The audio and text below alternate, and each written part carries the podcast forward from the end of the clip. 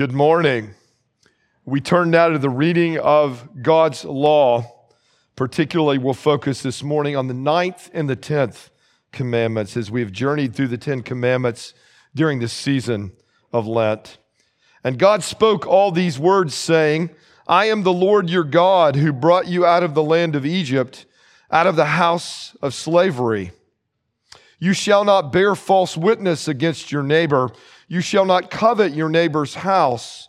You shall not covet your neighbor's wife, or his male servant, or his female servant, or his ox, or his donkey, or anything that is your neighbor's.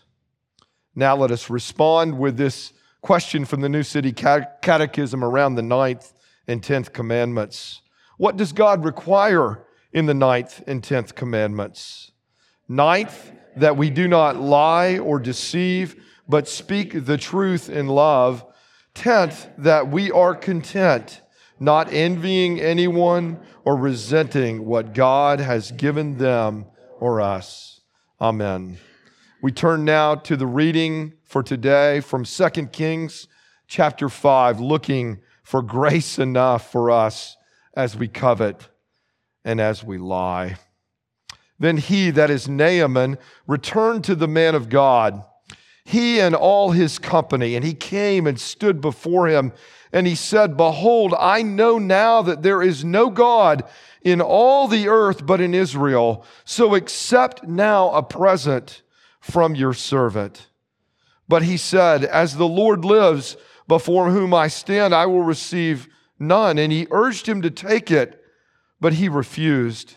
Then Naaman said, If not, please let there be given to your servant two mule loads of earth. For from now on your servant will not offer burnt offering or sacrifice to any God but the Lord. In this matter, may the Lord pardon your servant. When my master goes into the house of Rimmon to worship there, leaning on my arm, and I bow myself in the house of Rimmon, when I bow myself in the house of Rimmon, the Lord pardon your servant in this matter.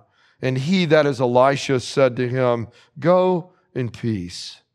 But when Naaman had gone from him a short distance, Gehazi, the servant of Elisha, the man of God, said, See, my master has spared this Naaman the Syrian in not accepting from his hand what he brought. As the Lord lives, I will run after him and get something from him. So Gehazi followed Naaman and when Naaman saw someone running after him, he got down from the chariot to meet him and said, Is all well? And he said, Well, all is well. My master has sent me to say, There have just now come to me from the hill country of Ephraim two young men of the sons of the prophets. Please give them a talent of silver and two changes of clothing. And Naaman said, Be pleased to accept two talents. And he urged him and tied up two talents of silver in two bags with two changes of clothing and laid them on two of his servants. And they carried them before Gehazi. And when he came to the hill, he took them from their hand and put them in the house, and he sent the men away, and they departed. He went in and stood before his master. And Elisha said to him, Where have you been, Gehazi? And he said, Your servant went nowhere but he said to him, Did not my heart go when the man turned from his chariot to meet you? Was it a time to accept money and garments, olive orchards and vineyards, sheep and oxen, male servants and female servants? Therefore, the leprosy of Naaman shall cling to you and to your descendants forever. So he went out from his presence a leper like snow. This is the word of the Lord. Let us pray together. Oh, Father in heaven, God of all mercies, Father, please grant us the grace we need this day for our coveting and lying hearts. Forgive us and renew us, Jesus, God the Son, as we fall back onto you and your mercies, which are new every morning. We need them new this morning, Jesus. Give us grace enough this day for these false ways, for our coveting and, and our lying, which so often seeks to cover it up or empower our coveting. We have learned these ways, Father, from very early in our lives. They were coping mechanisms for us. They were ways we've soothed and salved our souls. They are ways we have justified ourselves to ourselves and to others. Oh, forgive us, Father. Forgive us and renew us in your love. Give us grace enough today, for your grace is abounding. May it be fresh and wonderful to us. May we learn not only forgiveness, but learn to live in truth and freedom and love and generosity. We pray it all in your name, Lord Jesus Christ. Amen. You may be seated. Well, it's great to be back with you after a couple of weeks back in Los Angeles. What's happened to the Hans since we were last with you is we have fully moved out of our apartment there in Venice, California. All our stuff is now, yes, much in boxes, but all in one roof, under one roof here in San Antonio. Uh, everything's here except for our car. It's being transported uh, by truck. We hope it gets here by tomorrow. And uh, it was so great at the end of last week, or uh, early this past week, uh, the, the previous weekend, I preached there in LA couple of Sundays there, the previous two. And, and then Monday morning, we, we were staying in a hotel. We'd moved out of this apartment and we were gathering everything. We were getting our car loading on this transport truck. And we just kept saying to ourselves, we get to go home now. we get to go home to San Antonio. It was just so wonderful to say that to each other. Uh, and you're a huge part of why we feel that way. Your love, your welcome, your engagement of us. It's just, been amazing. You've made this place home already. I feel like every time I'm preaching now, I need to tell you a little bit about me. And I, have talked a little bit about my dad before, but I want to talk about him some more today. Just this past week was the 10th anniversary of his death. He died a hard death of dementia. It was very difficult. Um, but he was this most wonderful, loving, kind, gracious man. He was so full of the gentleness and the love and the kindness of God. I was his only child, his only son, and he just filled me with this sense of acceptance and love and welcome all the time. I was talking to my mom, who's still living and, and may come here to live with us by this fall. And she's probably going to be watching the live stream in the second service. Um, but I was talking to my mom one time when I preached on this passage today from 2 Kings 5, and I said, You know, I really like this passage, Mom. And she said, Well, Paul, did you know that that was your dad's favorite passage? And I said, No, I didn't know that. My, my dad did a little bit of lay preaching. He was a Baptist deacon, and he would occasionally do some lay preaching. And this was sort of his go to text. Not so much this back half, but right the first half of this chapter is much more well known to us. And that part was my dad's favorite and, and my favorite too. We might even come back to this passage, the front half of the chapter in Easter, um, because it's this amazing resurrection story, right? Here's this enemy of God, Naaman, this horrible, wicked general of the Syrian army who's constantly threatening and abusing Israel, right, with raids and into Israeli territory. And and, and Naaman, on one of those raids, right, captures this little servant girl.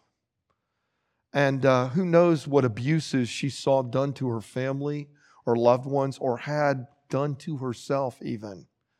But he takes her as a prize of war and gives her to his wife. And is this great, powerful man who has, who has won great victories for Syria, who is the most important person other than the king in the country he comes down with leprosy. And perhaps it's getting worse and worse that he can't hide it anymore. And, uh, and the little slave girl says, Oh, would that my master could go see the prophet in Samaria, go and see Elisha, that the Lord would heal him. This amazing mercy flowing through this child who was abused and a slave and a prisoner of war to this pagan, wicked general. And he finds this amazing mercy of God, right? He doesn't like what Elisha says, just doesn't come out to see him, doesn't make a big show, doesn't make an incantation over him, doesn't uh, make a show over the general who's coming with chariots and an entourage to Elisha's house, right? He just sends word through a messenger and says, Go and dip yourself in the Jordan seven times. And he leaves right in this rage He's telling his servants, I could have stayed back in Syria for that. We've got far better rivers in Damascus than this. But the servants say to him, It is a wonderful world that he has given you, that the prophet has said, Let's go dip in the river and see. And he dips himself seven times into Jordan. And he's healed, and his flesh is like that a, of a baby. And it's this beautiful resurrection, full of grace, right? From the most wicked and outsiders with God. It's this lovely story. My dad loved it, and I love it. But we're doing today, as Paul Harvey would say, the rest of the story, the back end of the story, which is not so lovely, right? About another leprosy, another disease, another withering coming on Gehazi, the servant of Elisha, a withering that comes from coveting and lying, a withering of soul and body that can come on us as well. Is there grace enough for us in that space? Yes, there is. There's grace enough for forgiveness and renewal of our lives because the mercies of the Lord are new to us each day, even in a space like this. Let's ask some questions of the text. First, when? When, like Gehazi, do we covet and lie? Well, for Gehazi, right, he's watched this miracle, he's seen it happen. And yet he says these, these words that are so cutting. It's, it's, it, they're so poignant and deep. He says, as the Lord lives. So he's baptizing right away his coveting and his lies with religious language. As the Lord lives, I'm going to go after this Naaman and get something from him. Verse 20. See, what he's doing with coveting, right, is what we do with coveting is. Naaman brought with him a lot of gold, literally tons of silver, and this beautiful clothing. And Gehazi is saying, I have to have that. That has become my functional Savior. As the Lord lives, I want to trade the Lord out to go get these things from Naaman. That's what coveting is. That's why Paul calls it idolatry over in Colossians and Romans in various ways, right? Because when you're coveting, when you're craving a thing, an object, a person, an experience so deeply that you've got to run after them, after that thing, that person, that experience, and have it at all cost, it's become your functional God in that space. And so often, right, we'll couple lying with that kind of coveting, right? To go get it. Gehazi's willing to tell lies to Naaman and say, Oh, my master sent me to you. I know he said he didn't want anything from you, but but uh, he sent me because two two sons of the prophets have come in. Bold-faced lie, right? Lies to Naaman and to get it, lies to the servants who go and carry the bags and the clothing with him and then tries to lie to Elisha to cover this all up where his covenant has got him and taken him. Lying is so often, not just for covenant, but other sins, right? A side dish, right? It kind of goes well with a lot of things. So often, our lying, right, is a trailhead to deeper sin issues, deeper brokennesses in our lives deeper questions about who we are. We've learned to lie about all kinds of things from very early on to sort of cope, to make things work, and particularly when we're chasing functional saviors other than God. Here's the lying and the covenant blended together. Um, one of the best books I've read, I, I try to sort of go to it during the Lenten season. It's a book, it's, a, it's by Cornelius Plantinga. It's called Not the Way It's Supposed to Be, a breviary of sin. This kind of, kind of a work that, that looks at sin and brokenness and fallenness in humanity. It's, it's a very sobering read. It's, it's a, a read that I often go to during Lent when I'm trying to take honest looks at myself. He talks about in that book how there's this kind of presenting together, this kind of knotting together of the way that our sins function. he writes this little paragraph that I think is so powerful. He says, Suppose a high school girl watches television when she should be studying and snaps at a parent who gestures toward her unopened books. The next afternoon, she cheats on the first of her semester exams. Then, feeling irritable, she gets drunk with her friends gossips more maliciously than usual about an acquaintance they all dislike, and blood alcohol levels still rising, aggressively drives her mother's car home. Indeed, she drives it partway through the end of the family garage. and afterward, she doesn't feel like studying again. See, there's this just kind of meshing and blending together of our sin patterns. They so often build on each other, like coughs and colds and aches or pains, or like bronchitis and even pneumonia right do if left unchecked because they're knotted together down at their roots. When do we lie and covet? All, all the time.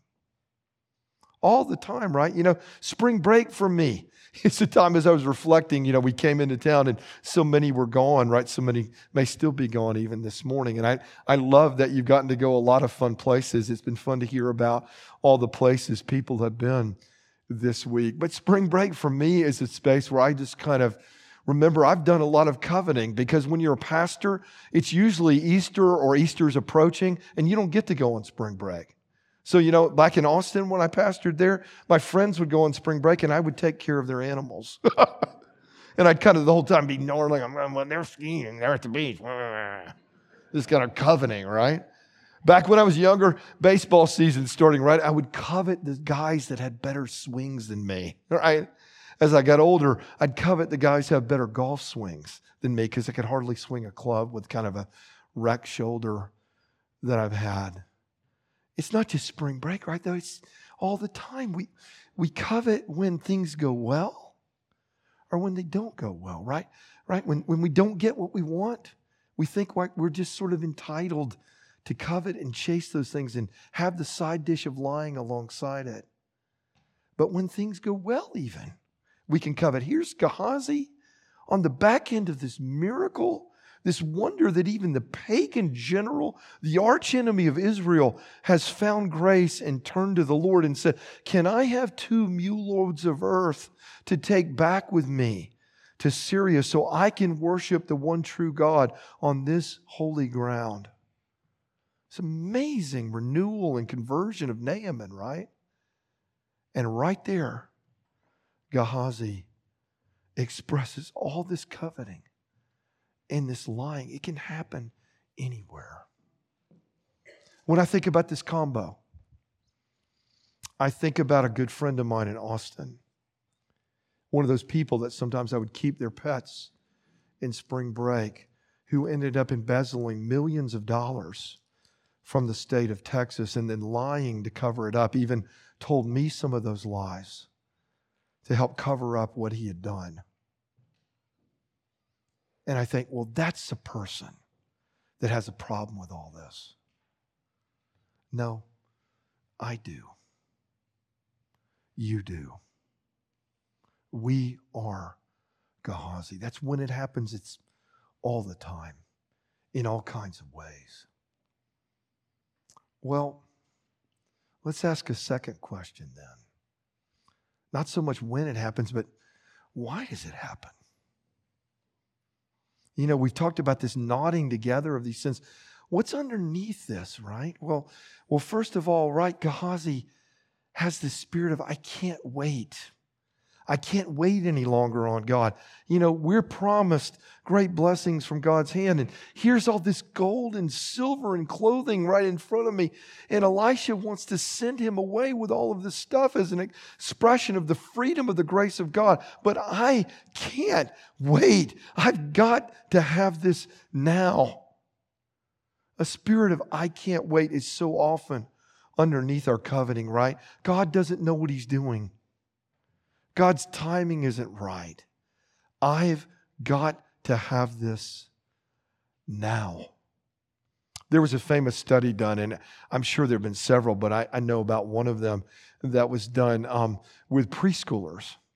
And, and what the test was in this little study was you could either have, like with, with four year olds, this was primarily done with, that you could either have right now a cookie right? And the guy would have the cookie right out there in front of him and say, I'll give you this right now. Or in 30 minutes, you can have three cookies. Right? And like 90% of the kids said, I want that one right now. bad economics from an early age. But what is it, right? A bad sense that I've got to have this now. No matter if it's less well, it's worse, right, with our covenanting, right? We're saying, I don't care, God. I don't care about you, about your boundaries, about your timing. I functionally want to trade you out, even for this thing or this person right now. I can't wait, is underneath it. I must have is underneath it too, so often, right? You know what Gehazi's name means literally? In Hebrew? Greed. Greed. I must have this. Traditionally, in church kind of teaching through the Middle Ages, when the seven deadly sins were heightened and, and spoken of often, greed was pictured by the color yellow, jaundice that it withers you from the inside out, that it sickens you deeply so that you cannot receive and take in the good things that you ought because you've got this soul sickness of greed, right? What's underneath my coveting is that sense if I can't have that, my life's not really worth living. I must have that. I can't wait. I must have, right? But what's even underneath, more deeply rooted than those two, right, is I don't trust. I don't trust God.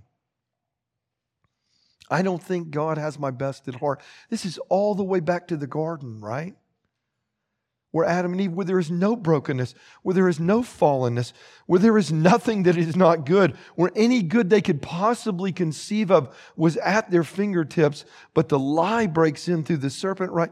The real good stuff, God's holding out on you. You, you can't trust Him because He's keeping back the really good things from you. You want this fruit right here. And right at the beginning, all of our problems right is this sense that I can't trust the goodness of God. I don't believe. That's what's down there, down deep. When? All the time in all kinds of ways. Why? Because we've got these spirits of I can't wait and I must have. And I really don't believe, God, that you're good, that you care, that you love me. Gehazi must have had all that. He'd been partner to all these miracles. He'd seen God deliver Elisha and Israel from amazing places where they were surrounded by enemy armies.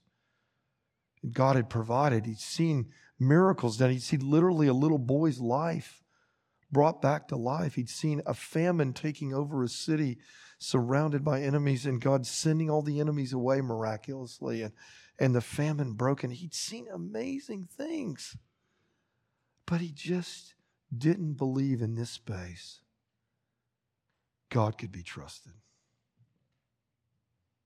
Isn't that what you do? I know it's what I do. So that's the when, that's the why. But where?